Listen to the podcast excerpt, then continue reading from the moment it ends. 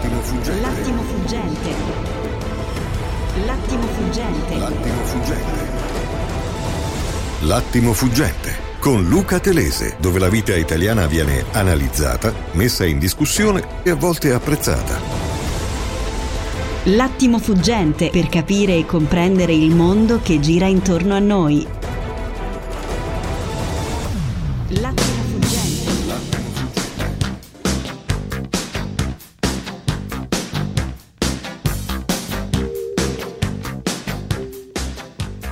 giravano dei book fotografici miei all'interno di quelle situazioni, motivo per cui io pensavo in realtà che eh, tramite situazioni circolari io ero arrivata lì. Tu provi del rancore nei confronti di Berlusconi. Rancore non fa parte dei miei sentimenti, provo proprio probabilmente tenerezza perché ci sono persone che nella vita non guardano in faccia a niente. Io sono stata bullizzata mediaticamente, sono diventata anoressica, mi sono chiusa in casa, un motivo c'è, no? Su ogni giornale uno e mi è andata a ballare la fotografia di me che sono andata a ballare una zoccola. Io tramite comunque un percorso psicologico sono riuscita a scegliere la strada più lunga. Io potevo anche scegliere l'altra, come tanta gente fa, no? L'altra quale sarebbe? L'altra di togliermi la vita. Ci hai pensato? Ci ho pensato tante volte. Ti fa effetto pensare che il tuo nome sarà sempre associato a papi, al termine papi, Ah, io chiamo papi mio padre. e anche Berlusconi. Eh, ma quello mi è stato detto di dire questa determinata cosa e quindi io l'ho detta. Cioè non lo chiamavi così? Ma no. Era nata come tuo papà era l'autista di Craxi. Sì, poi- va bene, tante cose che ci Poi hanno ha detto cambiato di dieci dire. volte Sì, va- eh, versione. ma purtroppo ci siamo attenute a quanto ci hanno Detto di dire. detto di dire.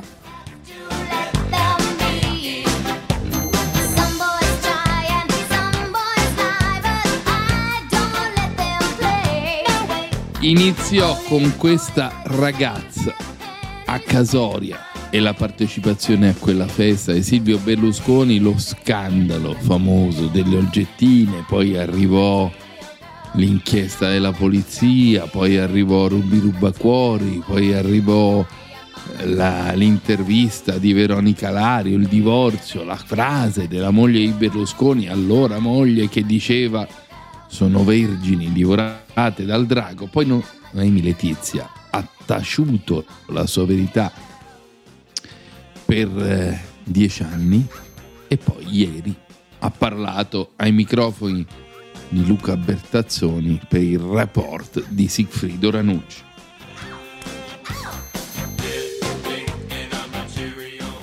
Perché? Perché evidentemente lui che ha fatto? Lui piano piano pensava di trascinarmi. Prima le feste erano tutte normali. Cioè, io sono le feste con Barbara D'Urso, cioè, ma feste proprio del Milan, cioè robe Normalissime e Eh. piene di pippo, ok. E poi a un Sì, certo punto Una festa sono andata storta ed era quella là e ci devono essere figli. Cioè lui, lui ha, ha detto a, a mio padre, che mio padre si preoccupava. Detto no, non ti preoccupare, qui ci stanno i stanno i miei eh." figli, le fidanzate. Quando invece io- arrivi là, No, quando arrivo là, io poi a un certo punto, sa- pensa che io a un certo punto mi sono chiusa nella stanza dicendo la diarrea. Mm. Io non, mi sono, non sono uscita dalla stanza fino a quando ci siamo partiti. E al mio padre non ha raccontato niente perché ho detto mio padre, secondo me, cioè non lo so che può succedere, ma tu capisci, cioè quello è Berlusconi, è una persona potente, cioè conosce il mondo, Certo. ma contro chi ti viene a me? Cioè io, una persona normale, dici dove vado? Capiscimi, cioè non, non è... per- E mio padre, io in che situazione lo andavo a mettere? Nei casini. Ok, allora io sono stata, cioè un barlume di lucidità ho avuto era quello di stare zitta, però di arginare il problema, nel senso, vabbè, ho visto queste cose, cazzi su, non mi interessa, mi svincolo. Sì. Quando mio padre, poi giustamente vedendo che lui a Napoli non sa come si funziona, ma si ricambia l'invito, e quindi l'ha invitato alla festa non sapendo. Quello che era successo. Pensa io come stavo, morta.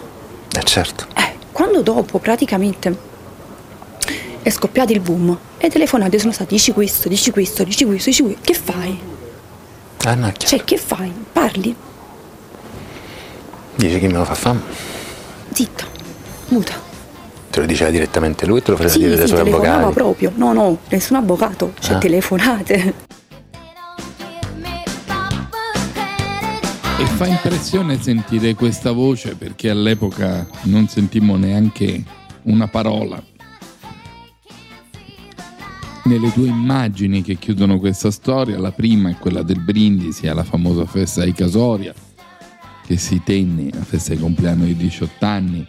Come abbiamo detto, in questo brindisi ci sono ai lati della foto i due maschi, Berlusconi e il papà, e in mezzo la mamma di Noemi, e poi questa ragazza bionda, formosa, con i capelli biondi, mentre invece in alto c'è la foto di Noemi oggi, una signora bruna con i capelli totalmente neri, con gli zigomi affilati, forse c'è ancora una traccia di questa anoressia, un volto molto più emaciato e in mezzo ci sono dieci anni e queste versioni che non tornano, questa verità che galleggia dopo anni.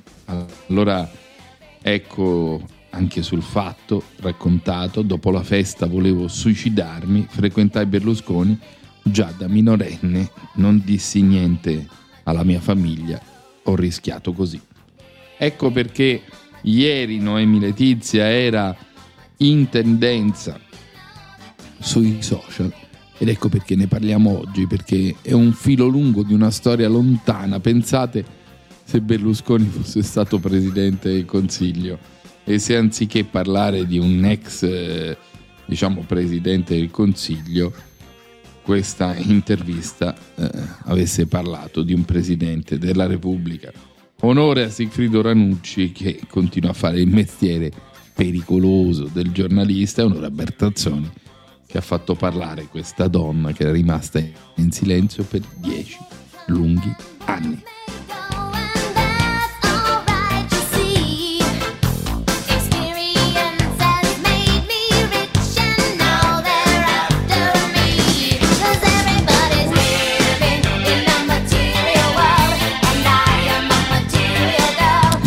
Abbiamo un altro audio da farvi sentire, quindi cambiamo suoni e con una musica più tensiva, più suadente, vi facciamo sentire l'audio intercettato, una specie di fuori onda del manager che sta vendendo ITA ai tedeschi, Altavilla.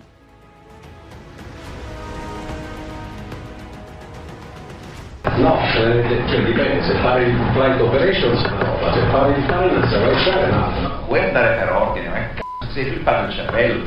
175 su 1077 sono quelli che sono entrati a oggi, con il target che era per venerdì sera di chiudere i 1077. Questa è la verità. Cominciamo col dire i c***o numeri come stanno, Tanto vi, vi devo passare uno, uno, per uno adesso. Non uscite da questa stanza se non vi ho passati uno per uno. Di, sto, di stappello stile bambini della scuola elementare non faccio un c***o io. Mesi, la metà li voglio fuori. Sempre. Usate pure il meccanismo del revolving door che vi ho detto. Però non vi preoccupate, a scanso di qui, dal 16 ottobre cominciamo il meccanismo del revolving door qua dentro. Quando vi sono stati messi a disposizione i curriculum da questi geni di umani, concentrati sulla priorità delle persone americane. Siccome la, la... Ma queste priorità le devo scegliere io, non le devi scegliere tu, Chi c***o ti ha dato questa autorità? Ma il 15 ottobre vogliamo partire in questa compagnia. Lo decido io, chiaro o no?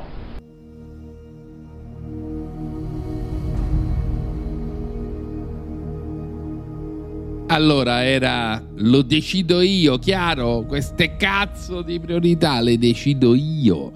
E poi ancora sui manager, quale revolving doors, le porte che girano, le iniziamo ad applicare anche qui a casa nostra. E questo è l'audio di Alfredo Altavilla che è entrato in conflitto durissimo anche con il presidente della nuova compagnia e, con i suoi dipendenti. Pensate, lo racconta il manifesto, la battaglia legale contro ITA e contro la gestione del suo presidente si fa sempre più forte. Aumentano i ricorsi, non si esclude nemmeno la denuncia penale per i danni provocati ai non assunti e un'azione di responsabilità civile per aver sperperato denaro in, tota-, un'azienda totalmente pubblica. Dopo le due class action presentate alla sezione imprese del Tribunale di Roma per discriminazione nell'assunzione delle donne fra i 35 e i 50 anni e per la non applicazione della continuità contrattuale, ecco, Altavilla si trova in questo bivio. È alla guida con il fare diciamo molto lideristico che avete sentito è in conflitto con eh, l'altro vertice della società, si è creata una diarchia, sta vagliando le proposte tedesche e si trova alle proteste di tutti coloro che sono rimasti fuori dalla società.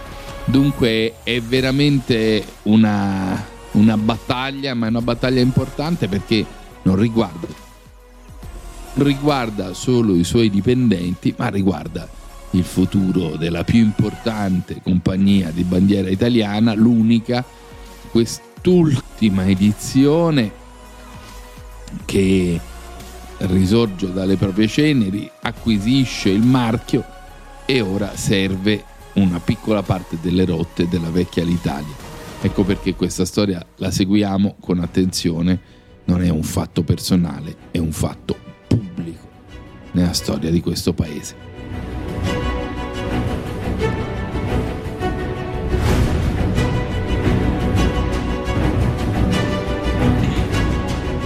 E adesso, adesso ci dedichiamo con un cambio di passo a Giuseppe Conte che parla dalle colonne del fatto. Piatto succoso oggi.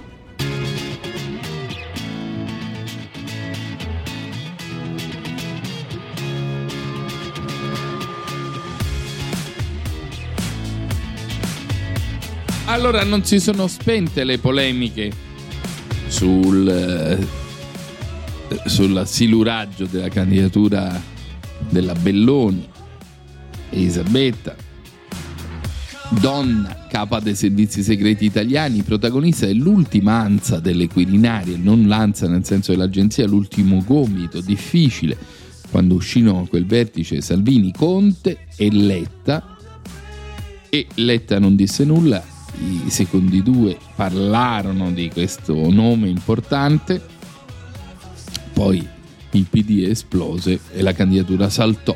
Era stato un azzardo di Salvini e di Conte che lo ha seguito oppure che cosa era accaduto?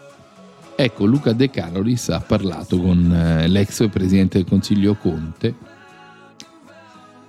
e gli dedica un'intera pagina sul fatto di oggi. Giura di non avere nulla da rimproverarsi, anzi abbiamo centrato il primo obiettivo, assicurare la piena continuità dell'azione di governo ed evitare il rischio di un cambio di esecutivo. Abbiamo indotto al ritiro Silvio Berlusconi, abbiamo evitato che sul colle si arrivasse a un compromesso al ribasso, ma cosa dovevamo fare di più?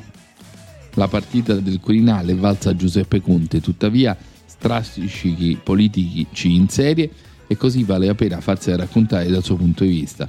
Partiamo da sabato 23 gennaio, dice De Carolis, il giorno del ritiro di Berlusconi dalla corsa al colle.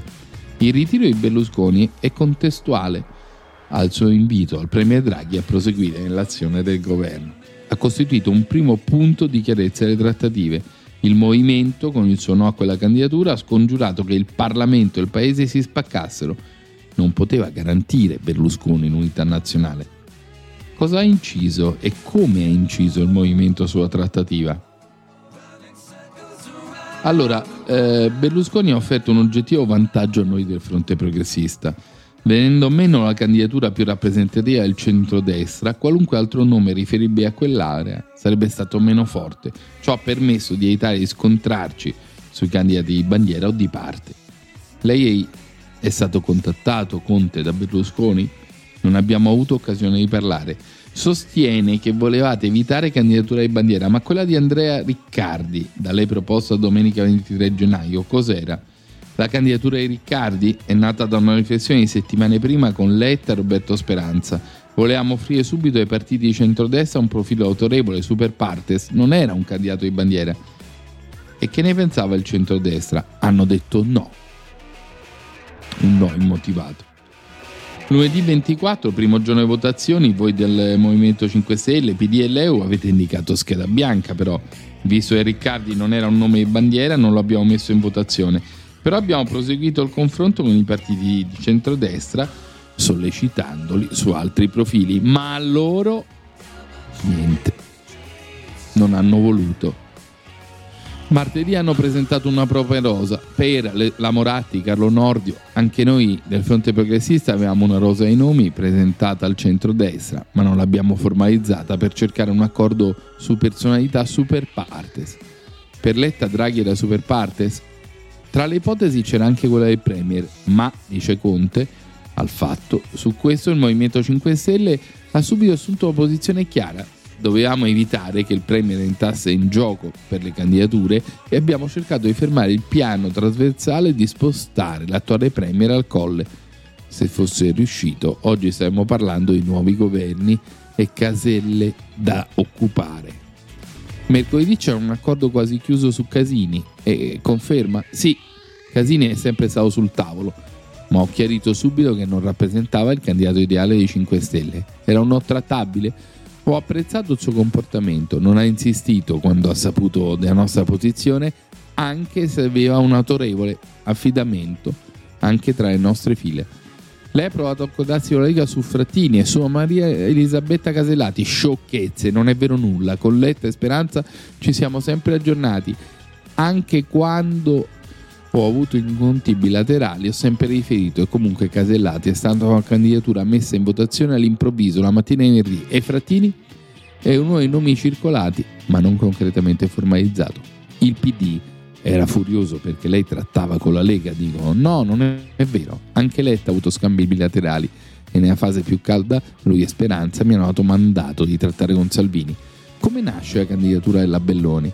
Quella di Elisabetta Belloni e di Paolo Severino erano due candidature di cui avevamo discusso, sia nel fronte progressista che con il centrodestra. Apparivano solide, affidabili, offrivano l'occasione storica di una donna al Quirinale.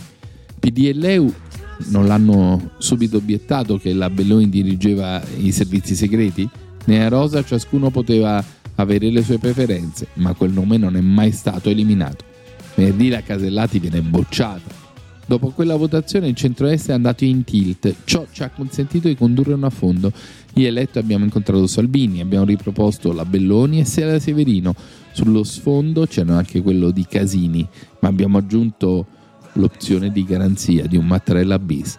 Anche in base alla votazione in lauda si stava rivelando una concreta possibilità. Salvini si è preso del tempo per vagliare la proposta, ma ci ha subito riferito di una disponibilità. Fratelli d'Italia era d'accordo sulla Belloni.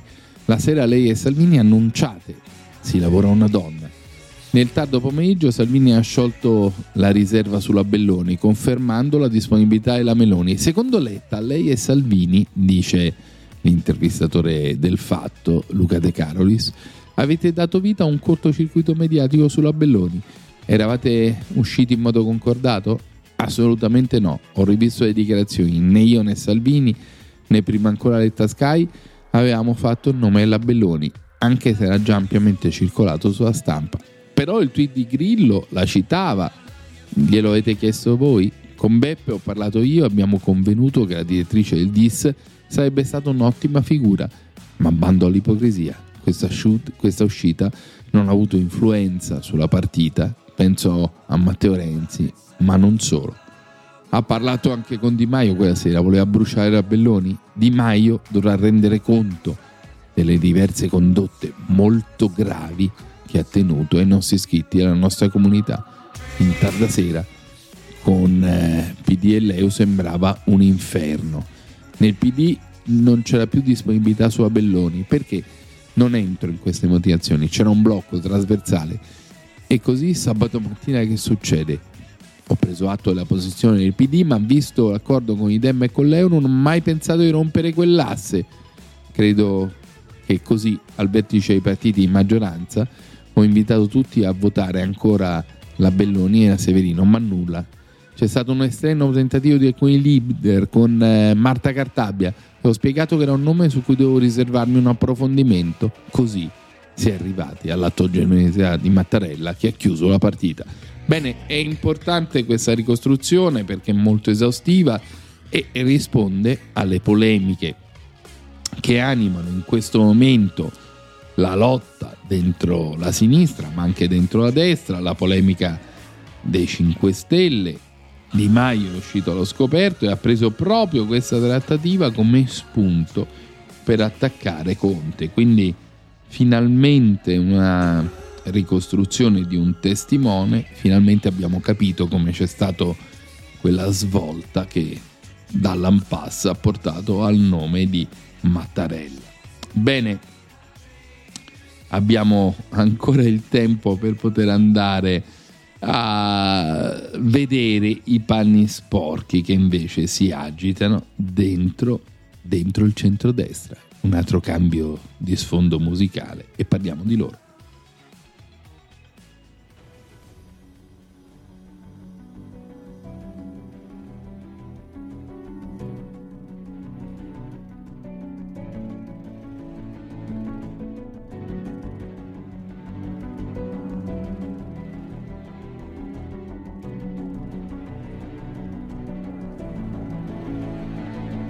Allora, partiamo da Libero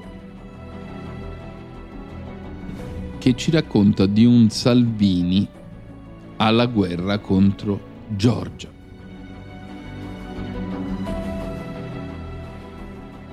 E anche il sottotitolo, diciamo il catenaccio alto, come lo volete chiamare, il sommarione divertente, c'eravamo tanto alleati.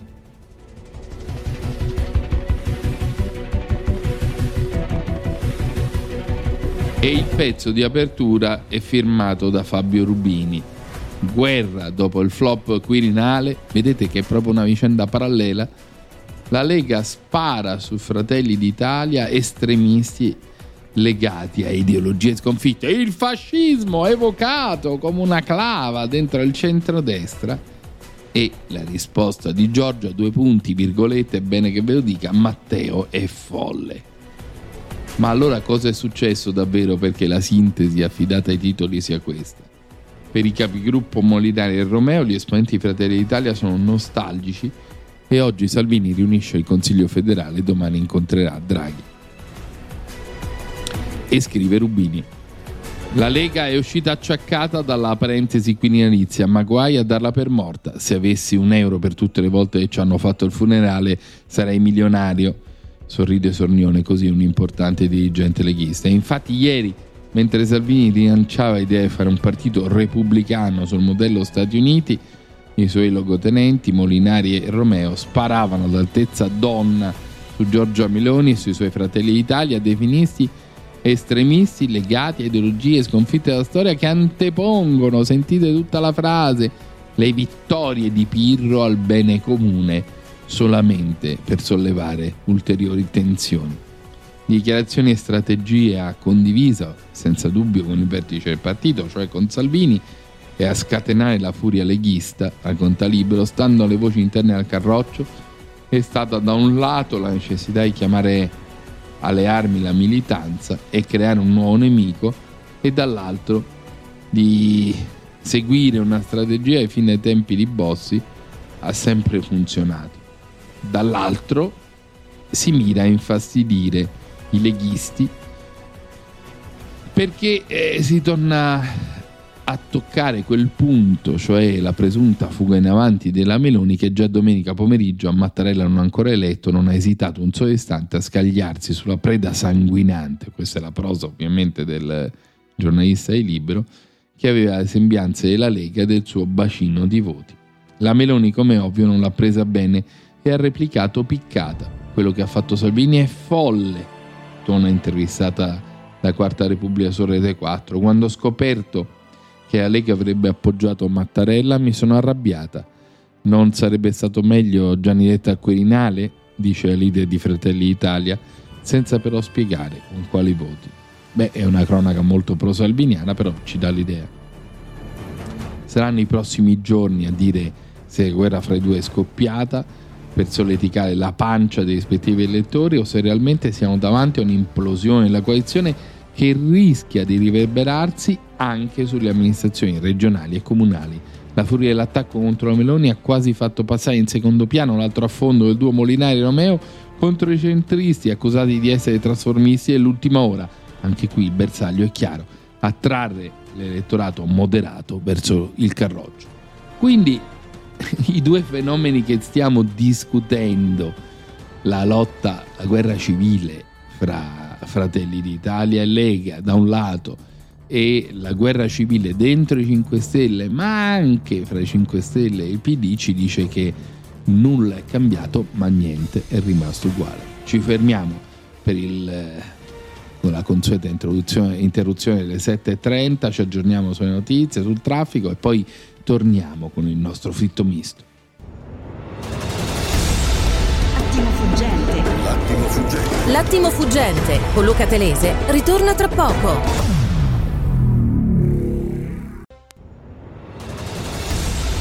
Attimo fuggente. L'attimo fuggente.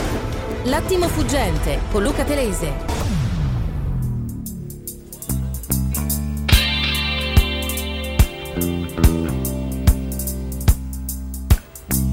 E torniamo ancora una volta sulla Luna con i Police. Ci torniamo Walking on the Moon perché ci ha lasciato Tito Stagno. E che dire di questo nome che è un po' una leggenda?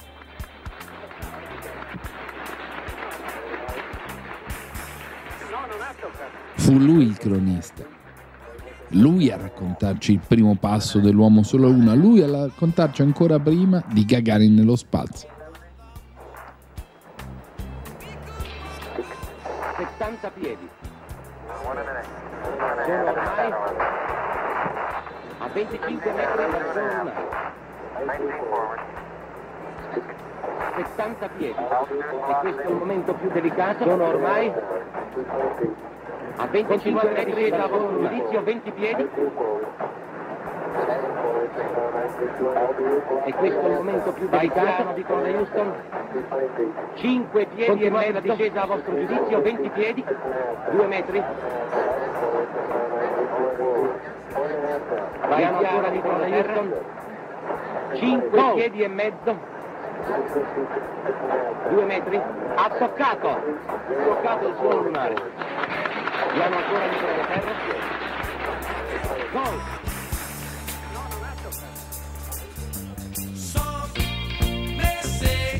Era il 1969, purtroppo un sondaggio ci dice che per il 6% degli italiani, anzi il 10% degli italiani, nessuno è mai stato sulla Luna, ma nel 69, nel 1969, mentre il Cagliari di Riva si preparava a vincere lo scudetto, mentre si alzava il pugno chiuso dei corridori e degli atleti americani alle Olimpiadi eh, del Messico, ecco, mentre tutto questo accadeva, Tito Stagno ci raccontava di quel primo passo, il piede di Neil Armstrong sul suolo lunare e oggi quest'uomo che aveva una biografia interessante, era nato nel nord, aveva studiato a Cagliari, era stato attore, divenne celebre per queste cronache piene di dettagli dove le immagini erano brutte, sfocate e dove la fantasia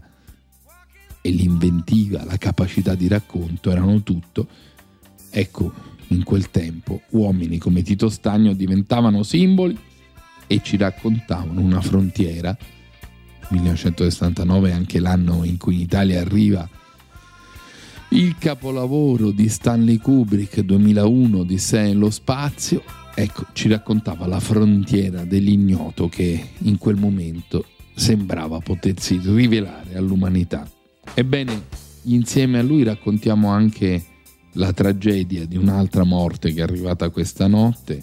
È morto Maurizio Zamparini, il titanico patron del Palermo, aveva 80 anni, ma quello che tocca di questa morte è la coincidenza. Era ricoverato in ospedale a Udine da un mese, ci racconta Dagospia, ma eh, a ottobre aveva perso un figlio 22enne morto per un malore improvviso. Allora forse un padre e un figlio che si rincorrono nel dire addio alla vita sono una tragedia ancora più grande di una morte sola, se così si può dire. Bene, questo è l'inizio del nostro fritto misto, un po' inconsueto, però era importante raccontare questo, soprattutto perché Tito Stagno è stato il segno di un'epoca ed era un'Italia, quella degli anni 60, in cui l'atterraggio dell'uomo sulla Luna spiegava che tutto era possibile, eravamo al massimo della luce, eravamo in piena febbre da boom, o almeno arrivavano i frutti del boom, arrivavano i diritti, arrivava lo statuto dei lavoratori, poi arrivò anche Piazza Fontana e come ha scritto qualcuno ci fu la perdita dell'innocenza. Bene, chiamerei Carlo Calenda ed entrerei nella padella del fritto misto. Fritto misto, fritto misto che poi una volta va a destra, una volta a sinistra, mi fa orrore, orrore, orrore. Capezzone a Quarta Repubblica. Io ho passato 48 ore questo le weekend città in giro fantasma. per l'Italia, da nord a sud. Sono le città della speranza. Atmosfere terrificanti, scenografie da quadri di De Chirico, città spettrali. Queste sono le città di Roberto Speranza, non più di De Chirico, le città spettrali italiane. Questa è la situazione. E lo dico col groppo in gola, agli italiani si può fare tutto, ma non prenderli in giro, non prenderli in giro. Sono 15 giorni che i rappresentanti del governo, i loro consulenti, i presidenti di regione vanno in televisione perché le terapie intensive non sono più intasate, sono al 16%, però intasano loro i talk show e da 15 giorni hanno cambiato canzone, parlano con testi che sembrano scritti da Nicola Porre e da Daniele Capezzone. Da 15 giorni vanno a dire eh, eh, il clima è cambiato, eh, è cambiato il paradigma, bisogna cambiare le regole, bisogna alleggerire, ci spiegano la Gran Bretagna, ci spiegano il governo inglese, bravi, benvenuti, ma anziché venire a Canossa, le regole sono invece sempre le stesse.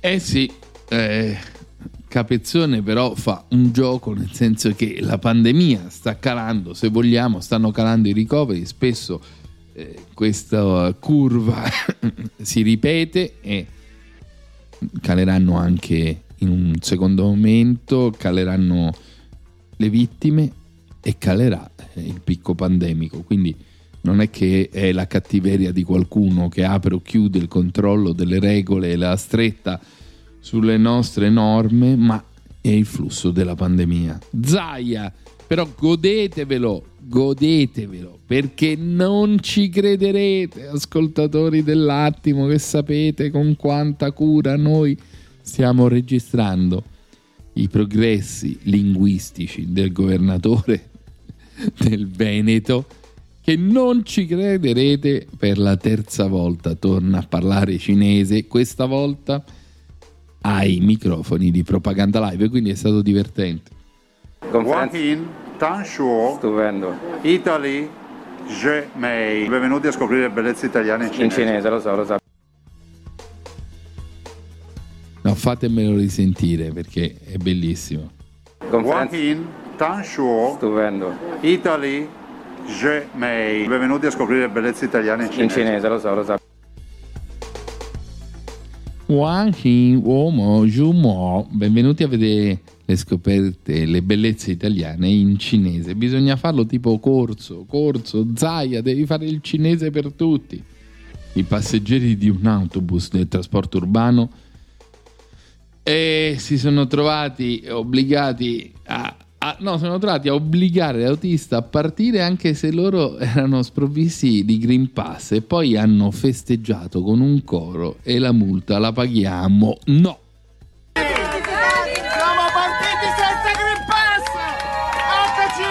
Teste di Siamo cazzo. partiti senza Green Pass! Eccoci! E la multa la paghiamo? No! E la multa la paghiamo? No! Grandi!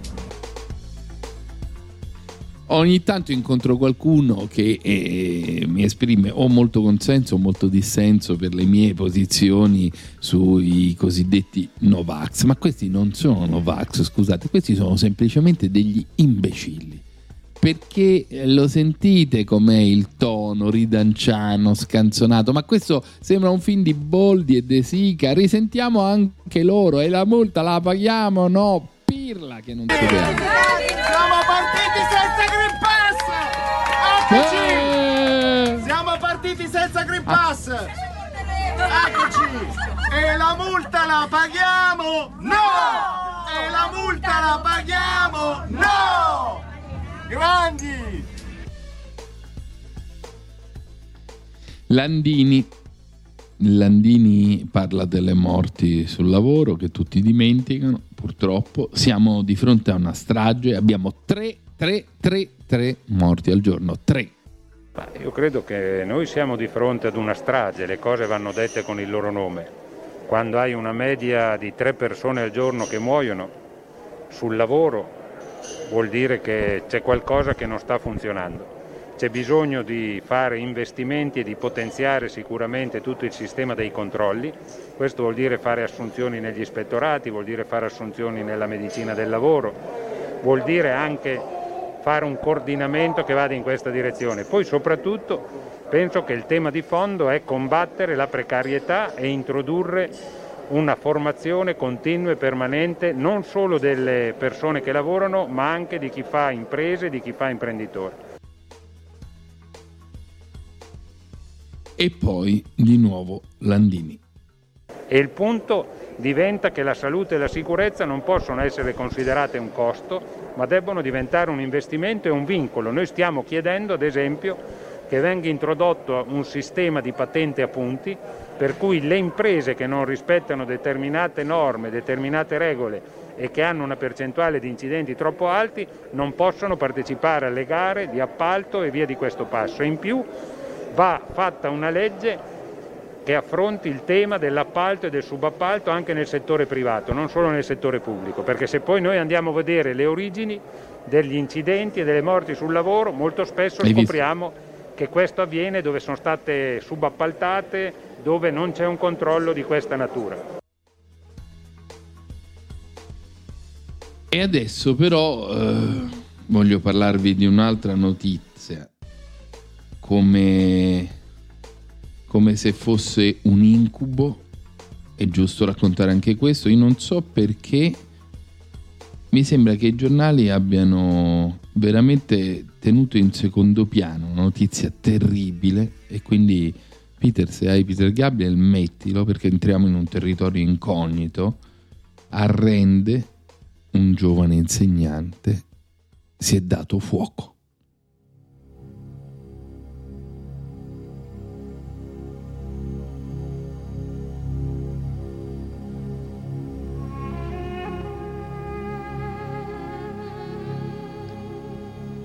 devo andare su fanpage.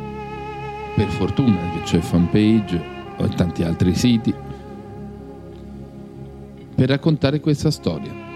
Ha imbracciato una tanica di benzina l'ha svuotata su se stesso poi, poi ha preso un accendino e ha appiccato il fuoco. Sono stati momenti drammatici questi che sono, abbiamo vissuto nel piccolo comune di Rende, provincia di Cosenza, da un uomo di 33 anni, non conosciamo il suo nome, ma le sue iniziali FC, residente nel Cosentino, si è dato fuoco davanti alla caserma dei carabinieri. Ci hanno spiegato che era un insegnante e che era stato fermato dalle norme anti-Covid, non voleva vaccinarsi, non poteva più lavorare e allora si è deciso alla protesta estrema come un bonzo, come un monaco in lotta contro il Tibet, per il Tibet contro la Cina, ha deciso che il gesto più estremo, l'autocombustione, era l'unico che poteva permettersi. Ora ha ostioni sul 70% del corpo, sono stati i pompieri a spegnere quel rogo, a fidarlo al personale medico, a trasportarlo all'ospedale civile all'Annunziata di Cosenza, dove è giunto in condizioni critiche, al momento è ricoverato in prognosi riservata nel reparto terapia intensiva, a ostioni gravi che potrebbero portarlo alla morte e sarà trasferito, se le condizioni lo consentiranno, nel centro grandi ustionati di Napoli. Però il video è terrificante, siccome non ci sono le immagini in radio, ve lo devo raccontare sembra veramente un film, si vede questo corpo totalmente divorato da una vampata rosso fuoco e in piedi con una leggera flessione in avanti e sembra che si stia abbeverando a quella fiaccola di fuoco.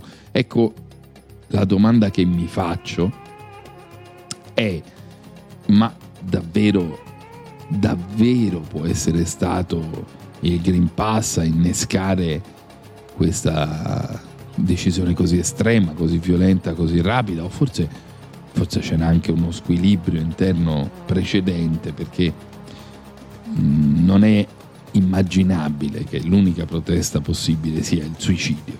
Insomma, ovviamente su questo tema controversio c'è stata battaglia e qualcuno come il dottor Sinagra, Augusto Sinagra, ha detto che quel rogo è la responsabilità di coloro che vogliono distruggere la nostra patria, quindi di coloro che vogliono mettere i vincoli per i non vaccinati. Io vi dico che una tragedia così è un mistero che va cercato nella testa di un uomo. E mentre ancora Peter Gabriel ci emoziona con il suo tambureggiare, vi voglio ricordare che questa è la colonna sonora di Paction, forse uno dei dischi più belli che siano stati mai rilasciati quando ancora c'erano i vinili, è un disco della Real World, Peter Gabriel ha costruito questa casa editrice musicale che ha delle etichette particolari con una banda multicolore, ogni colore è la musica etnica di un paese. Poi abbeverandosi dentro questo enorme giacimento, lui stesso, Peter, ha composto questo disco che è pieno di queste sonorità. Ora sentite la voce di quel professore. Peter l'ha trovata per voi.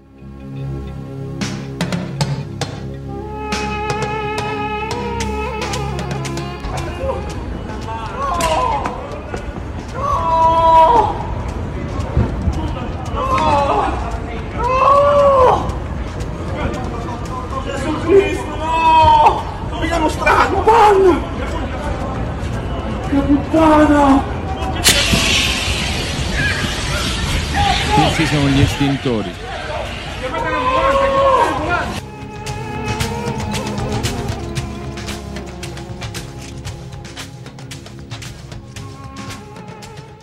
Incredibile. Incredibile davvero. Io spero che questa fiaccola, ricordiamoci un'altra fiaccola umana, quella di Jan Palanc, fu la fiammata che disse no all'invasione della Russia, aprì la strada del dissenso, le fiammate aprono o chiudono. Io speso, spero che questa sia l'ultima fiammata di una guerra civile senza senso, una guerra che ora, grazie a Dio, sta finendo.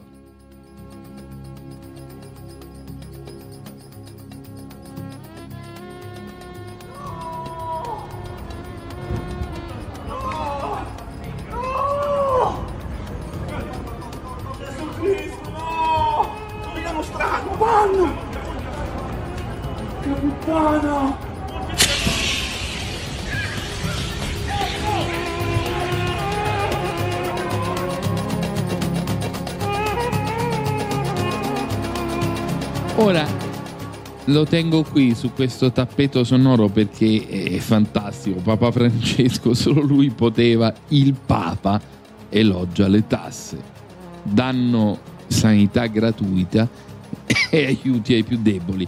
Il pezzo di Rodari su Repubblica merita di essere incorniciato perché in un tempo in cui abbiamo sentito il dibattito surreale quello sui 24 euro che qualcuno non voleva pagare, insomma in cui tutti dicono le tasse vanno bene ma non quelle che vuoi mettere a me, arriva Papa Francesco e li manda tutti a quel paese. E sentite cosa dice. Non le tasse sono bellissime, la frase che fece incazzare pure me, devo dire, del compianto Padova Schioppa, ma le tasse sono l'unico possibile strumento di giustizia e servono per il bene comune. Non ha dubbi Bergoglio, scrive Rodari, per evitare corruzione ed evasione la via è una sola, la trasparenza nell'uso del denaro pubblico. E ieri nell'udienza che ha concesso in Vaticano una delegazione dell'Agenzia delle Entrate, guidata dal direttore generale Ernesto Ruffini, il Papa ha stupito tutti con un discorso molto politico. Legata alle tasse, spiega Papa Francesco, c'è la sanità pubblica, un bene che l'Italia dovrebbe preservare. E durante il, disco, il, ricorso, il ricovero dello scorso luglio al Gemelli, dice Papa Francesco, io questo l'ho capito bene. Il fisco sostiene i medici. Perché non riusciamo a spiegare questa cosa molto semplice? Per favore, continuate con il sistema sanitario gratuito, difendetelo perché non dovremmo cadere in un sistema sanitario a pagamento dove i poveri non hanno diritto a nulla e ha continuato. Una delle cose belle che ha l'Italia è questo, per favore, per favore, confermatelo. Beh, tanta passione, tanta forza e bisogna dire che Francesco ha vissuto vicino il degrado della corruzione, in Argentina ha incontrato tanti poveri vessati da usurai, ha visto da vicino le sofferenze di un paese penalizzato dallo sfruttamento di altri paesi più ricchi e per questo, anche se il fisco viene visto come un mettere, queste sono sempre le parole del Papa, le mani in tasca alle persone, bisogna capire che in realtà è un segno di legalità e di giustizia, deve favorire la ridistribuzione delle ricchezze, tutelare la dignità degli ultimi che rischiano sempre di finire schiacciati dai potenti. Il fisco, quando è giusto, è in funzione del bene comune. Ora, queste frasi le trovo nascoste a pagina 22 di Repubblica, che è poi la pagina dell'economia ci sono le tabelle della borsa, c'è un diagramma sulla crescita, ma stampatele in prima pagina. Eh? Va bene, siamo arrivati alla fine e mentre Noel Gallagher ci dà la sua nota, io vi racconto proprio la crescita del PIL. Sì, ha parlato Draghi e sono arrivate le stime. Il MEF ci dice che l'obiettivo del 2022 e su tutti i giornali è superare il 4%, ma l'inflazione pesa sulle buste paga e il rimbalzo rallenta.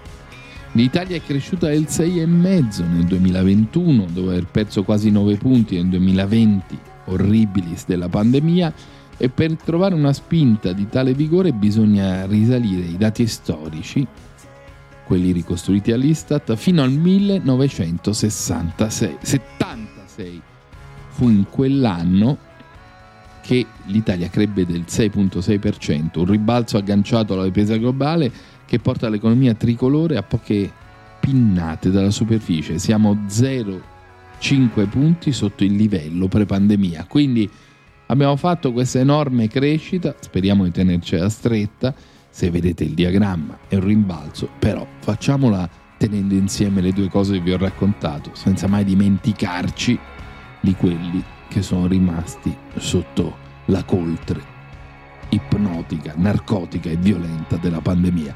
Ciao, a domani!